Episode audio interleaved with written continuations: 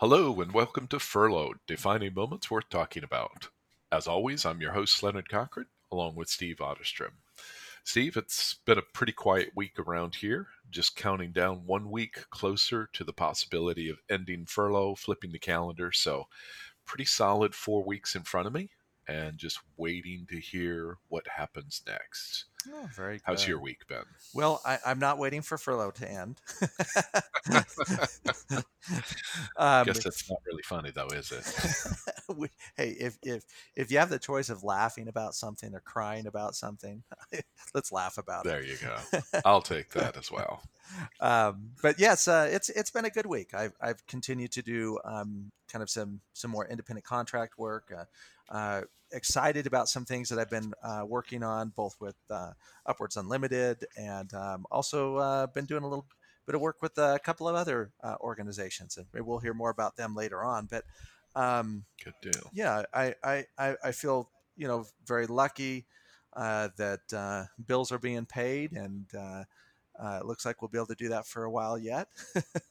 as Yeah, as uh, uh, as I move into working independently, away from uh, working for the man, I guess. Although if the man wants There to offer me a job again, um, I'm here. Any offers worth consideration, perhaps. exactly, exactly. Well, it, and just for our audience sake, I, I mentioned about the end of my furlough. I want to make it perfectly clear we have no intentions of ending the furloughed podcast, folks. So uh, we're just talking about employment, not the podcast when we talk about that. So we, we definitely want to continue the podcast as we will do uh, and continue to talk about change in our lives and so on. And so, speaking of change, we've got our topic this week, and uh, I don't know if we will see change or not, but I guess that's what we'll be voting on. Uh, Mhm. so we're we decided we would talk a little bit about voting. And Steve, you want to kind of give a little intro as to why we chose this and head us off in that direction? Absolutely. And just to start out, uh, we have already decided between the two of us that we're not endorsing any candidate, platform, or persuasion during this particular podcast. If anybody wants to reach out to us individually and talk, hey, I'm happy to do that.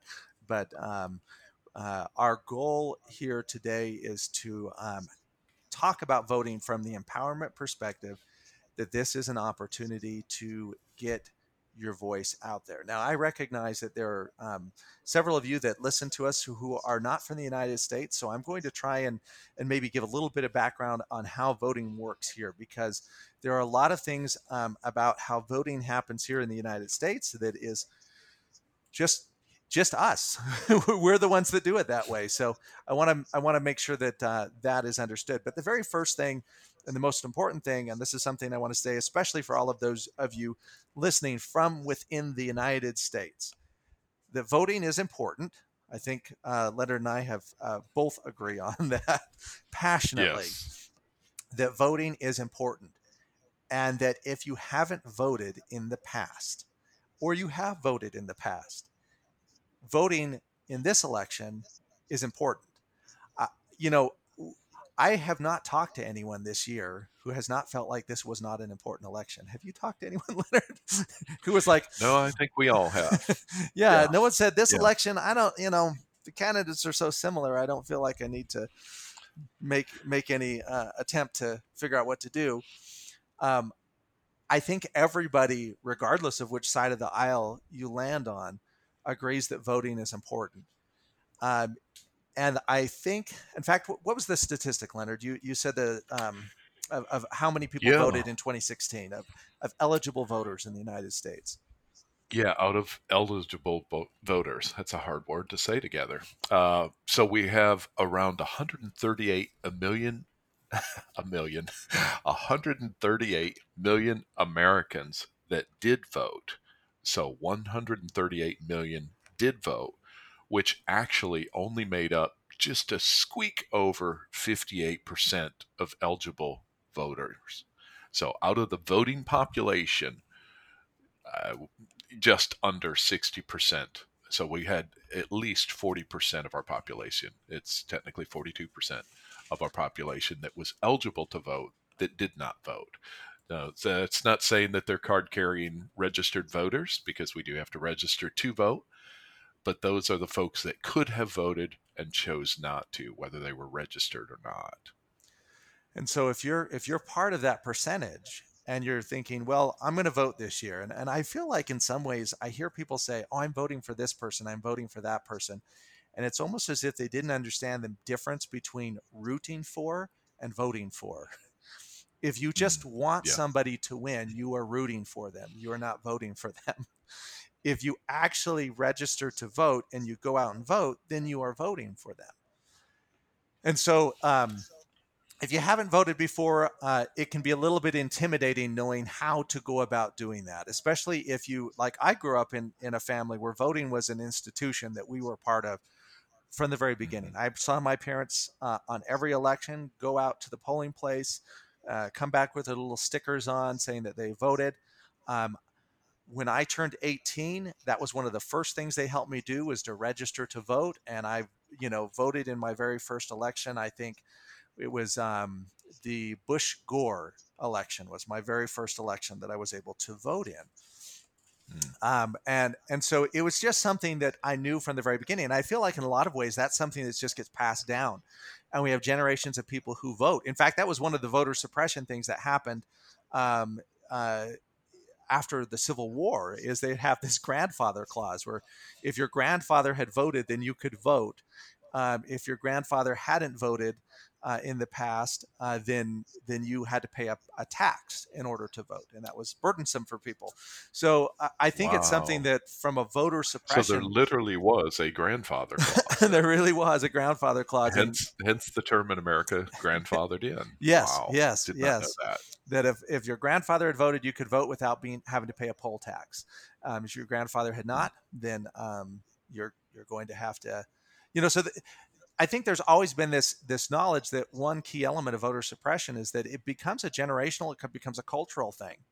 Um, and mm. so, for some people who may come from a family that no one ever voted, it's time to start a new tradition, and that is getting out and voting. And so, first off, if, if you're not certain how to vote, how to register, remember this one thing. You can forget everything we say in today's podcast, but remember this one thing vote.gov type that in vote.gov. If you go to mm-hmm. vote.gov, one of the things that is interesting about uh, voting in the United States is that uh, in the Constitution, determining who could vote and how the vote was certified was given to each individual state. And that's why um, uh, this country that prides itself on being this freedom loving country, uh, as early as, as uh, when the Constitution was first ratified, uh, each individual state ended up being represented, or the vote only came from a very small minority of white men, uh, because most states passed laws that said that um, you had to own land, uh, or you had to have a certain amount of money. Uh, you had to be white, you had to be male, and many of them also required uh, that you had to be Christian. And so um, the the numbers of people who have been eligible to vote has grown over the years.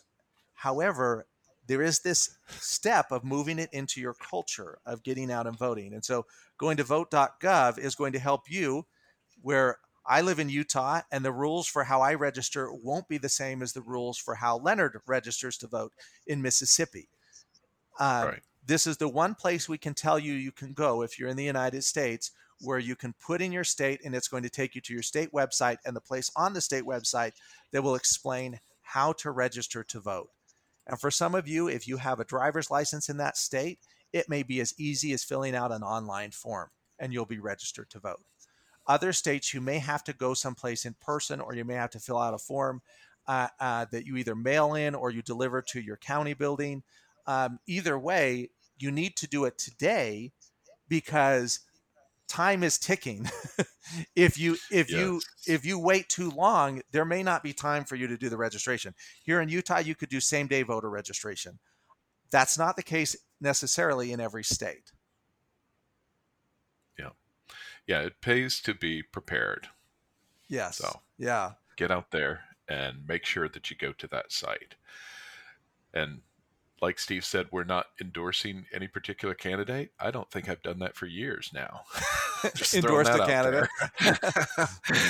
but uh, anyhow, but uh, yeah. So nonetheless, so it, it is an important thing, and we want to encourage you. So let, us talk a little bit more about the voting process. So Steve, uh, uh, and and I know you're a little bit of a historian than me, and uh, so you talked some about how that happened. And I think within our own country, there's been a lot of confusion over it. And as some folks might be aware, the last couple of elections, uh, the last few possibly, uh, I know from uh, Bush and Gore election, the general population vote was so close and or was higher than what the actual electoral college voted. And so the person that mm-hmm. was elected did not necessarily have the largest population vote. I think that happened with Gore uh, when Bush overtook Gore in 2000, and I do think that happened when Trump overtook Hillary in the last election we had. So yeah. let's let's talk about the electoral college just a little bit because I know uh, not just younger people, but for some reason it seems younger people were a little unaware that that's the way it worked. Maybe our history classes aren't as good as they used to be, but I know it's a good reminder to kind of walk down that road. So let, us talk about yes. what an electoral college means versus that popular vote, just to clarify that for yes. anyone yes. in the United States or out of the country and, and let's start out by by dispelling one myth that I've heard periodically about the electoral college, and I've heard this: it means my vote doesn't count. Have you heard that, Leonard? Yeah, yeah, yeah, yeah, yeah. Oh, absolutely. After, especially when when the majority vote was a different direction than what the election outcome was. Exactly, yeah. and I can understand that feeling and that sentiment. Yeah, uh, and and you're right, Leonard. Those are the two circumstances in our modern times when we we have not had the popular vote coincide with the electoral college vote. So um, I think it was about two and a half million votes. That was what was unique about uh, the 2016 election. It was it was a very large margin. In the past, it's happened where, um, like with the the core uh, the Gore Bush election, um, or Bush Gore, because I guess Bush won that one, um, where it was it was extremely close. Um, mm-hmm. Gore did end up having more popular votes. Um, in the end, but it was still a very close one. Uh, with yep. with uh, Clinton and um, Trump, you're looking at about two and a half million votes difference, which is a rather large difference in in in uh, popular votes, and yet still uh, Donald Trump won the election. Uh, because of the electoral college. So let's talk about the electoral college and why I can still say your vote counts, even though in that circumstance, someone might say my vote didn't count because we yeah, voted real, for somebody real else. quick too. Yeah, and real quick too, Steve. You know, going back to Bush and Gore and that particular one, uh, folks might remember or may not even know that one even went to the Supreme Court. It was challenged about recounting the votes in Florida, and it was mm-hmm. determined because the Electoral College votes that doing the individual recount and dragging it on for uh, weeks and weeks was not going to resolve. And so the Supreme Court ruled in favor of the vote. So it, it was about yeah. two or three days there. We didn't know for certain who our president was. Well, and let and me just. So that was certainly unique. I, am hoping I'm remembering this correctly because I think uh, what made that unique is a constitutional provision that requires by, and I'm now I'm trying to speak from memory, but by a specific date um, there, there is a specific date mm. that's mentioned when the electoral college has to convene and has to to vote, and um, the Supreme Court specifically was saying that they did not believe that um, this complete redo or this it wasn't redo of the election, but of recount um, on these, you know, looking at these higher standards to try and to determine, you know, um, when some of us remember hanging chads and dipple chads and things like that. Yes. Um, whether or not they, they didn't believe that could be reviewed in enough time to meet the constitutional mandate uh, for when the electoral college would meet. And so they said you know uh, florida you're going to have to go ahead and certify uh, that election and uh, and send it off. Now um, i'm kind of pulling that a little bit from memory. It's something that i remember looking at into more detail a while back but um, uh, uh, it, it goes into some of these constitutional mandates that are very difficult to get passed uh, because they're the core law of, of the United States. So um, we have um, during the Constitutional Convention, um, uh, they're trying to figure out, you know, how we're going to run voting. And I think one of the things that is just unique to American culture is uh, we didn't trust each other very much at that point. Big states didn't uh, trust little states. Uh, and little states didn't trust that big states would help take care of them. And we talk about states right now in the United States, we see that more as kind of like other countries might consider districts. But truly, um, each state has its own independent sovereign government uh, that, according to the Constitution, um, reserves all rights that are not enumerated specifically in the Constitution. So, uh, the Constitution is a relatively small piece of paper, and everything else goes off to the states. Uh, so, the states having all of this power and authority, one of the things that they did um, in the Constitution is they gave, um, or, or, or, when they were deciding to, how they're going to choose the executive branch or the president, is um, that the actual election would be done by electors. And the number of electors who would come from each state would be based off of population.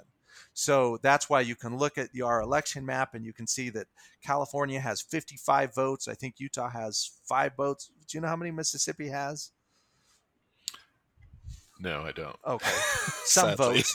Mississippi has some votes. Seven, maybe? I yeah. don't know. And um, and then it was up to the states to send electors.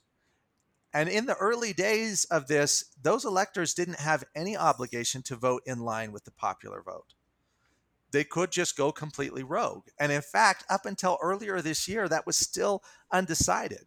Um, a recent Supreme Court case came back saying if states mandate that these, uh, which most states do, I, I, there might be some that don't, I, I don't know, but most states require that the electors that go and actually do the election, uh, I believe in December, that they have to vote whatever that state has sent them to go vote for. So, for example, in Utah, all five votes would go uh, for whoever the majority of Utahns voted for. In some states, it's divided. I think what Maine is one of those, Nebraska is one of those, where they will take a portion of, uh, you know, if, if 80% vote for one candidate and 80% of the electoral votes will go for that individual. One of the reasons why people um, argue for this to continue is because it does give some balance between smaller states uh, because all of their votes will go as a block against larger states. Um, mm-hmm. Other people use that argument to say that it uh, that it shouldn't be that way, that it should just be a strict popular vote but your vote will have to do with whether or not the votes from your state end up going to be, you know, those electoral votes that actually count. Now, sometimes if you're come from a deep red or a deep blue state, uh, there's a feeling like, well, my vote won't count anyways because my state is going to be red or my state is going to be blue. Let me just remind any of you when we say red and blue, red means Republican, blue means Democrat. Let me remind you what the statistic Leonard shared with us that we have roughly 40% of eligible voters are not voting. So any state becomes eligible to flip and become either a red or a blue state if you get out and register to vote and you vote. Again, vote.gov if you're uncertain of how to do that any state becomes in play if you go out and register to vote and go vote because most of us or I, and I can't say most of us a very small majority of us are voting there's a very large minority of people in the united states who are eligible to vote who are not voting mm-hmm. Leonard, any thoughts on what I was just talking? I kind of got long-winded, and I'm not even sure I answered what you asked me to talk about. no, I think you kind of covered it there, but you're totally right as far as the fact of uh, people need to be registered and get out there and vote. Uh, I know I have heard it, especially when I was younger. I, I, heard it, oh, I don't want to register to vote because I don't want to serve on jury duty and different things like that. And it's, you know, it, it's just kind of silly. Number one, I, Jury I duty will find great. you regardless. yeah, they will. If you if you drive or pay your utility bill or do anything in this country, they'll find you. Have a social security number, probably they'll find you. Um, but I honestly, I thought serving on jury duty was great. Anyhow, uh, more importantly, though, is that you know we call it our civic duty. And I'm like Steve. I grew up in a family where yeah, we voted every time we were eligible to vote and took it as a serious thing. Mm-hmm. And uh, my first memory of voting really kind of was in, uh, give my age away, although it's not a big secret, but uh, 1976, uh, Jimmy Carter versus Gerald Ford. And so we had an election in junior high, and we got to vote and poll each other and who wanted who to win and all that kind of fun stuff. And so that was my first fun election. Of course, our votes didn't count, uh, but we did certainly campaign and do all the fun stuff and saw which team won based on what happened with the adults. Uh, but my first real election was uh, actually in 1980, which is Ronald Reagan. Mm. And so uh, at the time, certainly a big Ronald Reagan fan, as many, many, many people were, despite what party they might have been on, uh, as he won by quite a landslide. I was going to say, uh, yeah, uh, you so weren't you weren't of, alone. yeah, it was kind of a fun election to be a part of. Uh, I believe he was running against uh, Mondale and Ferraro at the time, and uh, so I think that's the election uh, where they were running against him. So anyhow, but it was it was a lot of fun. Yeah, I, I, I usually have ended up voting for whoever lost. I've definitely voted on both sides of the of the aisle. Um, yes, and and I think that's something too that I, I, I think is interesting or important to note. Uh, when we talk about voting, and this is something that is also kind of really unique to the American way of doing it. I mean, uh, parties exist around the world. Um, political parties, but we basically have two parties in the United States. There are more mm-hmm. technically, but the Constitution is set up so that if you don't get a majority of votes, then it goes to the Senate to decide who the president is, and and they could just they could choose anybody they wanted at that point. Once it goes to the Senate, uh, so really for a third party to come in, it would end up creating a scenario if it was a, a legitimate third party that took a significant number of votes, we would probably not be choosing our um, president anymore. Our president would be picked by the Senate. Um, and it is a little unique way in the way the Senate would would choose. I, I, think some people might be going, well, but the Senate right now is is Republican, so would it just be Republicans from then on out? Well, the Senate would choose, but they would have one vote per, per state. So, um, however that would would play out. And then if they couldn't choose, if the Senate could not seat a president, then it's just going to go to the Speaker of the House.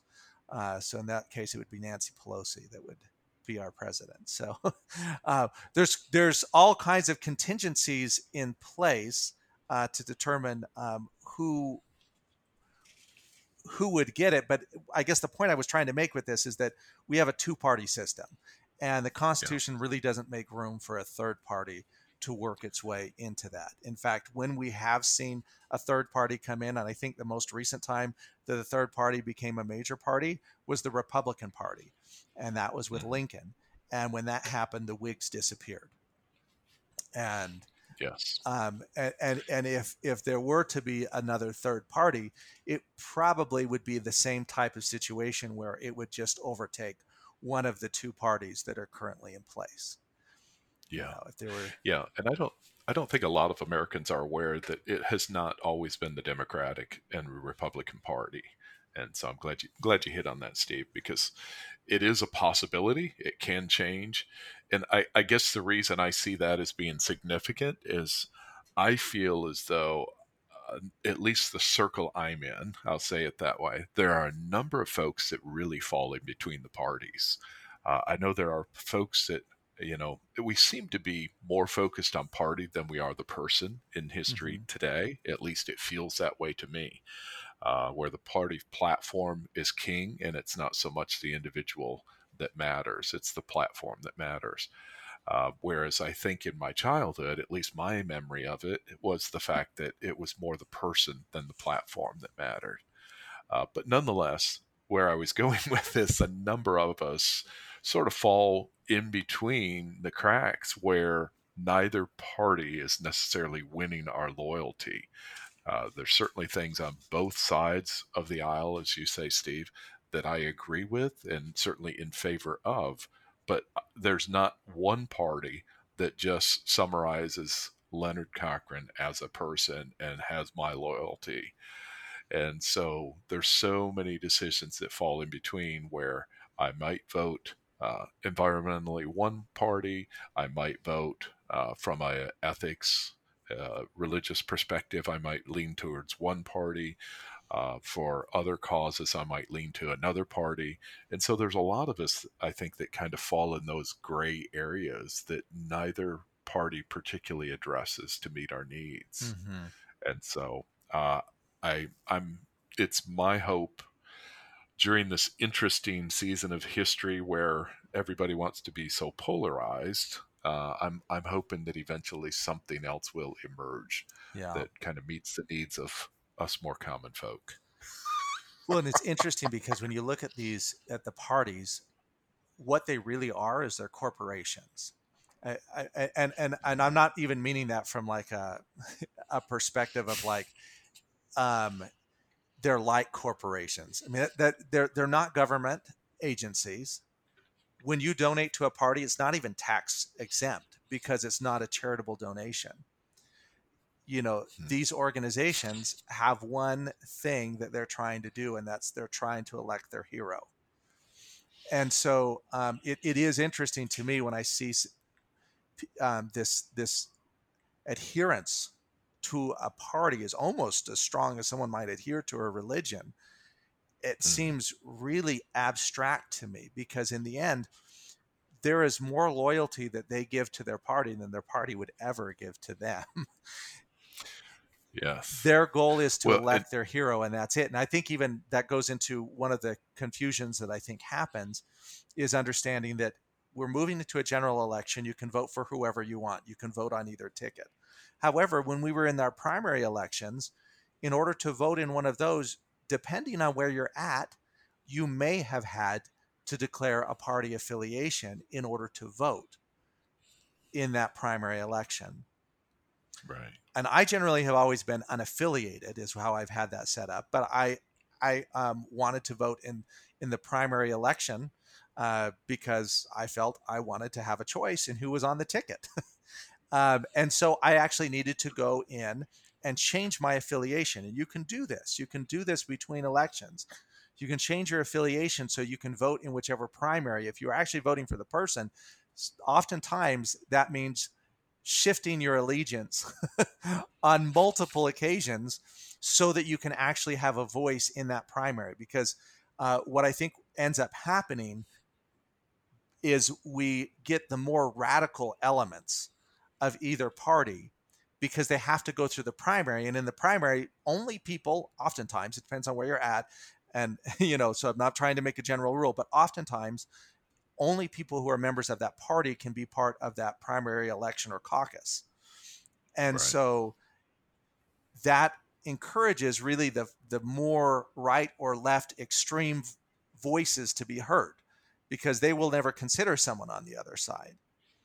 And people who are a little more moderate, who don't want to say I'm this party or this party, get left out of that process. So if you really want to be, you know, someone who votes, you might have to also be uh, comfortable switching your party back and forth as well. Well, and really, too, what that does, Steve, I mean, let's be honest, it's inconvenient, right? Mm-hmm. So now not only are we going for the major election, but now we have to go to the primary. Mm-hmm. And then mm-hmm. we may well have local election as well. So it, it does from a voting you know from an individual voter perspective you're you're at the polls a lot more if you if you do get taken up in doing all that which is definitely something uh, worth doing well and if you're a I'm new just, voter you know it, it suppresses yeah. you you because like for example i remember um, this was uh, when in the McCain, um, it, it, was it was uh, McCain was was ran against Obama, but it was this was the primary, yes. so it would have been um, I think Hillary and Obama that were on one ticket, and then McCain and somebody else on the Republican yes. ticket, um, and also ran. Yeah, and in that circumstance, um, the candidate I wanted uh, to vote for was on the Democratic ticket, but I had been registered as a Republican, and uh, because I had always voted Republican up until that point, uh, it hadn't dawned on me that if I wanted the other ticket, I needed to change my allegiance first. and so when I went in to get a ticket, I said, I want to vote on the, I want to vote on, I want a, a Democrat ticket. and they said, no, you can't do that. And so in the end, I didn't get to get my voice out the way I wanted to because I just didn't understand the system well enough, which is another reason why we want you to go to vote.gov, look at your state site, and start figuring those things out. I mean, number one, get registered to vote. This next election, you don't need to understand whether you are um, registered as a Republican or a Democrat or or Happy Party, or birthday party. What was the Kanye West one? The birthday party, Happy Birthday Party. uh, I don't know. I don't know. Um, but you don't have to know Late that. To the party, I believed it was. yeah. For this particular election, is it okay yes. if we say that the one candidate we're not endorsing is Kanye West? Uh, uh, no, uh, I'm, no, I'm we won't even go that far. Making that statement. okay. okay. well, maybe I will sorry. endorse him. I, I, haven't looked at him close enough. Um, is he still running?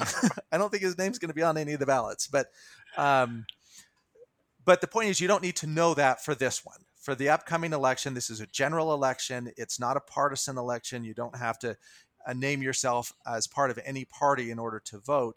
But please do go on vote.gov um, if you haven't voted before and, and begin getting registered and things as well. I, I think also, you know, how to vote and the day of, that's sometimes confusing from the perspective of do you need ID? Do you, um, you know, do you know where to go? Because you can't just go to any polling place. You've got to go to your polling place. Do I get something in the mail? Do I, you know, how do you navigate that? Yeah, and in my state, Mississippi, we have a handy dandy voting card and it gives the mm-hmm. address as to where we vote on there. And so, just for example, um, since the last election, I'm trying to remember now, but anyhow, during my, during my time in this current resident where I'm at now, because uh, I, I have moved in the last 10 years, uh, they changed the polling place during the time that I've been here. And so they tracked me down through voter registration card and sent me a new card if my memory serves me right. But uh, as I'm thinking over it, it's been a minute since that happened. Uh, but nonetheless, it does have the polling place on there, uh, at least in Mississippi. So it, it's pretty clear for us. And I know we are not required to have that card to vote. Uh, they they do have a log, but we have to have some proof of who we are when we go vote. And so that's the easiest form since you got the doggone thing. Why would you carry something else? Uh, but that's the easiest thing. Mm-hmm. And naturally, I always carry my wallet anyhow, so I'm going to have a driver's license. But I recognize some folks just have state IDs and whatnot. Uh, but that's easy enough in Mississippi, anyhow, for us. Yeah, and actually, I, I looked at Mississippi's this morning, just because I was looking at go. yours and I looked at mine, and um, yeah, Mississippi is one that does require a photo ID, and not just any photo ID will work. They have a list of the photo IDs um, that that are that are eligible, um, or this free voter ID card that you can use. So.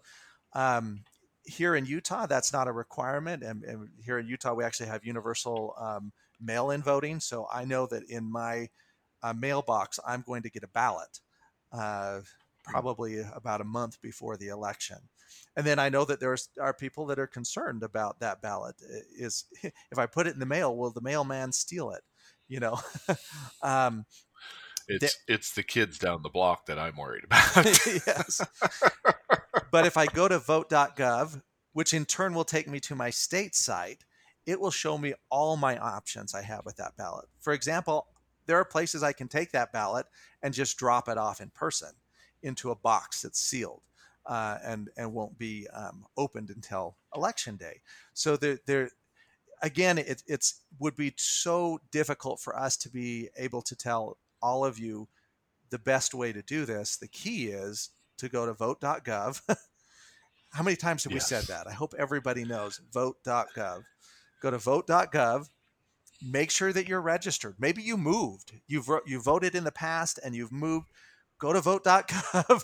um, even if you're within the same um, area, it may be that you've changed polling places. And so if you try to go vote, you may not be able to vote um, if you haven't verified that.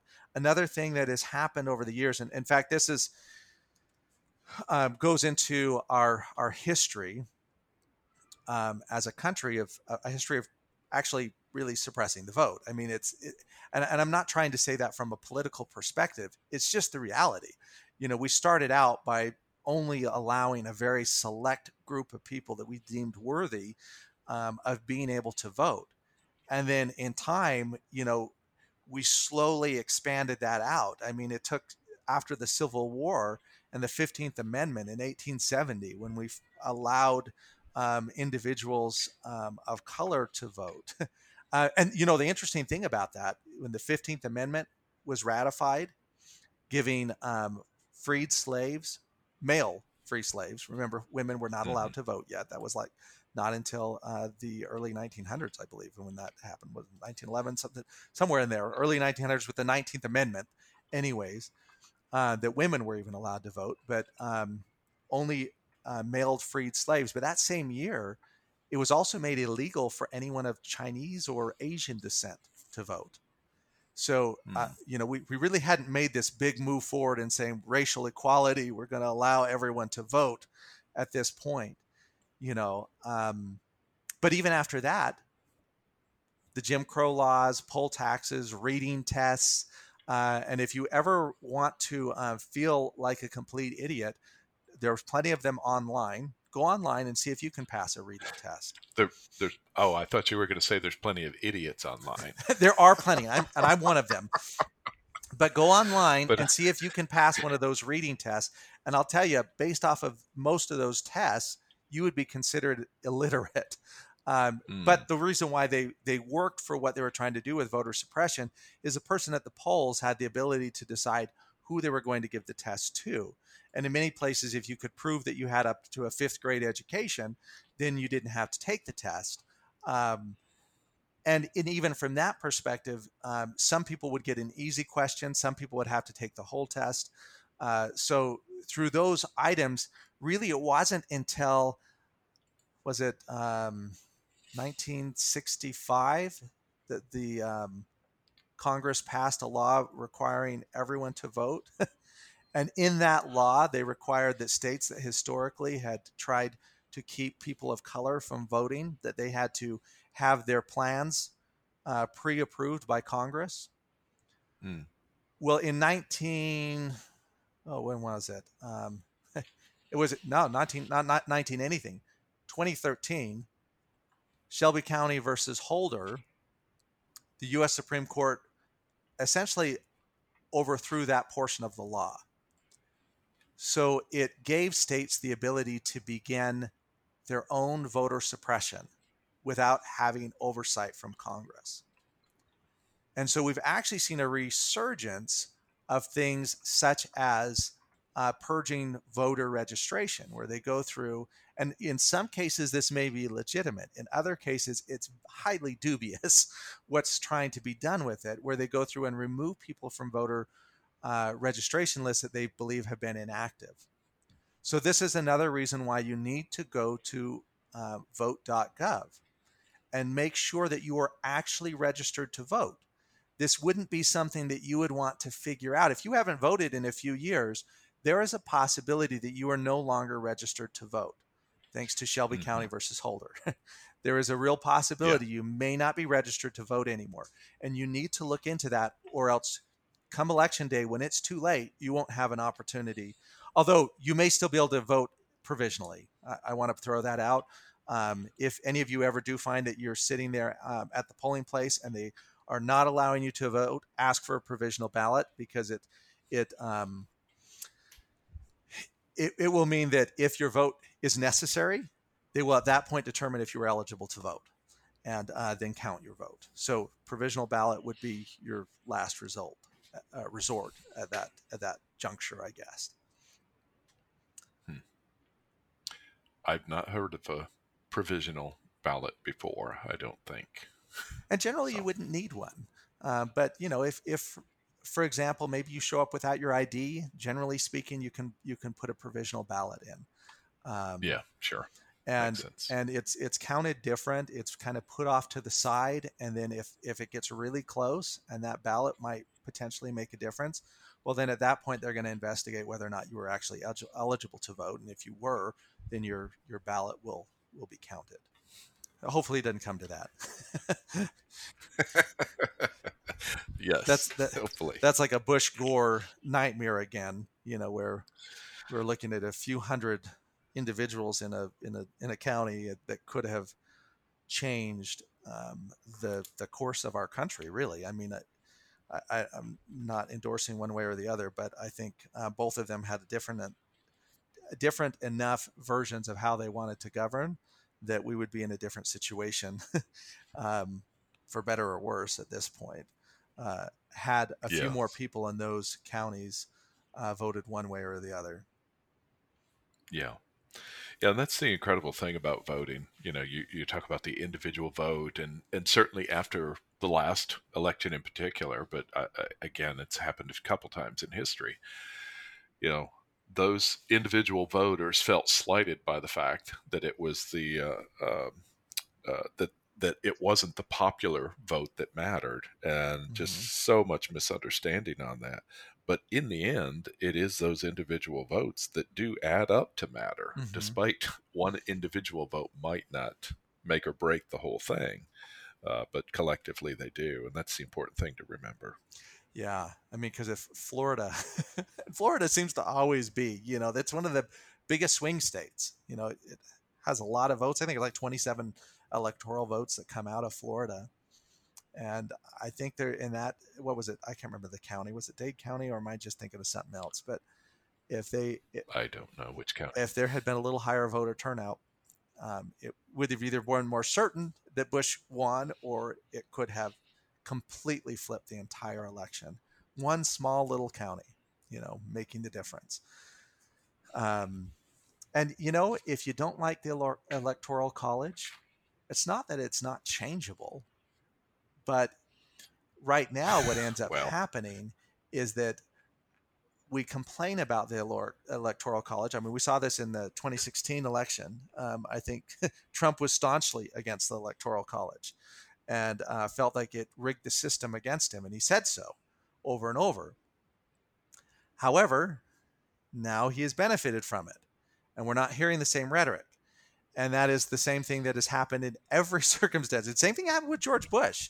I remember there was a, it, it appeared that there was a possibility that he would win the popular and Gore would win the other. And he actually said that he would, if that happened, petition the Electoral College to honor the will of the people. And of course, once he benefited from it, he wasn't interested in petitioning the Electoral College um, to uh, put Gore into place over him. But this is where it comes into if, if it's something you don't like, well, still go out and vote. But then the next thing is you need to petition your representatives to begin the process of changing it. You know, it would require a mm-hmm. constitutional mm-hmm. amendment. We haven't had one for quite a while. Um, but I think one of the most recent constitutional amendments had to do with voting. It was the uh, 26th Amendment in 1971, and that's what gave uh, people 18 and up the right to vote. Prior to that, you had to be 21. You know, so um, we we it's hard to do um, a constitutional amendment, but uh, our most recent mm-hmm. ones have been many of them either about ending uh, prohibition or starting prohibition and then ending it, or it's been about voting. So um, it, it, it, could happen, but it won't happen yeah. if you don't vote in the people who have the same perspective that you have that it should change. And then they decide that now that they benefited from it that they don't want to keep it. yes, yes. Well, Steve, I think we've covered voting. Uh, it's about that time to kind of wrap up our session. So, any any last thoughts you kind of want to give before we wrap things up, since you're the historian and have helped us so much here? Well, I think um, the most important thing, of course, is what I've said over and over, and that is vote.gov. that if you if you haven't voted or you haven't voted in a while, this is the time to do it. Go to vote.gov. And, and just to guilt you a little bit into voting, just a reminder that this is not something that people have always been allowed to do. The early in our country's history, it was a very small portion of privileged white males who were allowed to vote. Over time and after um, a horrible civil war, it extended to um, people of color, but only for a short period of time before, um, unfortunately, Jim Crow laws and things creeped in to make it so they couldn't vote again. Um, it wasn't, you know, f- for women, it wasn't until 1920 that they could vote. You know, it used to be that you at 18 could be sent off to um, die and to kill for your country, but you didn't have a say and it wasn't until that changed with the changed with the 26th amendment you know that this isn't something that we should take for granted. And more than ever we need your opinion. We need your voice out there. We need you to vote. No excuses. If you can breathe go out and vote. If you have children who have not had an opportunity to vote yet go to vote.gov and help them learn how to register and how to get out there and vote. If you have a neighbor, if you've got somebody who who um, could use your help, this is the best resource you can give them is vote.gov. Do I need to spell it? V-O-T-E dot G-O-V, just in case. Um, just in case. Just in case. Not dot .com, not anything else, just vote.gov. And uh, please, if you have any questions, concerns, or you've got something you'd like to add to this conversation, we'd love to hear from you as well. Absolutely. And that email address, of course, is furloughedmailbox at gmail.com. Give us a shout and let us know your thoughts, concerns, questions, anything that you have. And we will certainly be glad to respond to you there. So, with that, we'll go ahead and wrap up for the day. So, thanks again for being a part of our furlough journey. And we just want to encourage you, as Steve said, to get out there and vote. With that, we'll say goodbye until next week. And once again, quick shout out to our sponsor, UpWords Unlimited. UpWords, W O R D S, unlimited.com. Until next time, bye bye.